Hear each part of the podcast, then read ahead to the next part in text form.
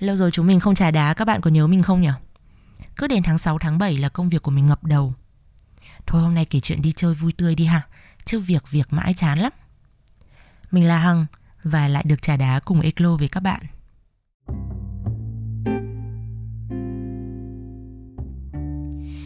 Mình mới đi nghỉ hai ngày cuối tuần cùng chồng Vừa mới thuê một con xe mới là bọn mình tung tẩy lướt đi chơi luôn Xe mới đi thích lắm các bạn ạ Nó to, nó êm, sung sướng vô cùng. Ngày xưa hồi bé được ngồi trên mấy em Mercedes là mình ao ước lắm. Bây giờ coi như thỏa giấc mơ của một thời trẻ con. Nhưng thời gian qua đi, con xe mẹc không còn là ao ước nữa Là những thứ khác cơ. Nhiều lúc nghĩ không biết có đạt được không. Nhưng rồi mình nghĩ lại Cái ước mơ hồi bé bây giờ mình đã làm được rồi. Thế thì ước mơ của bây giờ mình chắc chắn sẽ làm được thôi. Nên cứ tiếp tục cố gắng Giấc mơ sẽ không chỉ là giấc mơ đâu. Thôi câu chuyện ước mơ để hôm nào lại nói tiếp nhé. Thực ra là mình đang định kể cho các bạn câu chuyện đi chơi cơ. Mình cùng chồng ra biển chơi. Trời nắng đẹp nhưng không nóng Bọn mình đi từ trưa thứ sáu, Đặt một phòng ở một khách sạn có hơi hướng lâu đài cổ. Bên trong đẹp lắm các bạn ạ. Trần nhà cao, Cầu thang gỗ được tạc khắc rất bắt mắt. Phòng chúng mình rộng, Có tầm nhìn ra một vườn cỏ bao la. Phòng tắm cũng rộng nữa. Chỉ có hai điều là mình hơi tò mò. Một là trong phòng tắm kèm phòng vệ sinh người ta đặt hai chiếc ghế sofa đơn. Nhưng mà thôi mình sẽ không miêu tả chi tiết chỗ hai chiếc ghế này được đặt đâu. Các bạn cứ tưởng tượng đi nha. Kiểu mình vẫn tự hỏi ai sẽ vào đó để ngồi lên ghế? Và ngồi lên để nhìn gì? Điều thứ hai cũng rất lạ là ở ngoài hành lang có một hình mannequin một phụ nữ ăn mặc theo kiểu quý bà thời xưa. Ban ngày nhìn thì buồn cười, ban đêm thì... Nhưng thôi, chủ đề hôm nay không phải là để kể chuyện ma, để mình tiếp tục chuyện đi chơi nhé. chơi thứ bảy chúng mình trả phòng, đi ăn và bàn xem tiếp theo sẽ làm gì. Vì lúc đầu cũng chưa chắc chắn lắm là có ở tiếp đến chủ nhật không, nên chúng mình mới chỉ đặt phòng cho tối thứ sáu. Hai đứa ngồi ăn và nhìn ra ngoài cửa sổ. Thực sự chẳng biết đi đâu tiếp. Lần đầu tiên đi chơi mà mình lại chỉ muốn về nhà. Anh chồng cũng tự nhiên gợi ý. Hay bây giờ bọn mình đi về chơi điện tử? Hai đứa nhìn nhau kiểu như bắt được đúng ý, dắt nhau ra biển ngồi thêm một chút. Ăn miếng bánh khếp sô-cô-la rồi chúng mình lại lái xe đi về. Mình cứ nghĩ mãi cảm giác như việc giãn cách xã hội dài ngày đã làm cho bọn mình quen với việc ở nhà và thấy lạ lùng với việc đi chơi. Lúc kể chuyện này cho bạn bè nghe chúng nó bảo sao lạ thế? Ở nhà nhiều thì phải muốn đi chơi hơn chứ.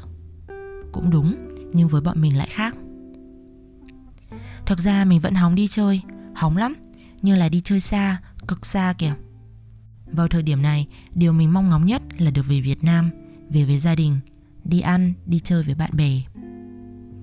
Rồi thỉnh thoảng mình lại thèm đi đến những nơi mình đã đi, ăn những món mình đã ăn, gặp những con người mình đã gặp. Nhưng bây giờ nghĩ đến thì xa xôi quá, nên điều bọn mình hiện tại vẫn đang thích đó là ở nhà. Vậy là khoảng thời gian này đã ảnh hưởng đến mình như vậy đấy. Còn với bạn thì sao? Mình biết ở Việt Nam đang kiểm soát dịch rất tốt Nên chắc các bạn cũng đỡ thèm đi ăn, đi chơi như bọn mình ở bên này nhỉ? Nhưng những dự án của bản thân các bạn thì sao? Dự án du lịch xa, dự án đi du học, dự án đổi việc, dự án bắt đầu một việc kinh doanh mới. Nhiều người nói rằng vì đợt dịch này mà thời gian như dừng lại vậy. Như kiểu xem phim trên mạng, xong nó lag Rồi cứ lốt đinh mãi không biết bao giờ mới tiếp tục. Cảm giác vừa chớp mắt một cái là mùa đông đã biến thành mùa hè. Bản thân cảm thấy vô tích sự vô cùng. Các bạn có đồng cảm không? Những tuần đầu của đợt dịch, Mình đã cảm thấy như vậy đấy. Nhưng cuối cùng, mình đã quyết định lăn xả vào xây dựng trang Facebook cho Eclo, Tổ chức các workshop online. Mình đã quyết định đọc nhiều sách hơn để trau dồi bản thân, Nấu ăn nhiều hơn để bù cho nỗi lòng không được đi ăn quán. Kết quả là mình đã tạo được cho bản thân thói quen đọc sách.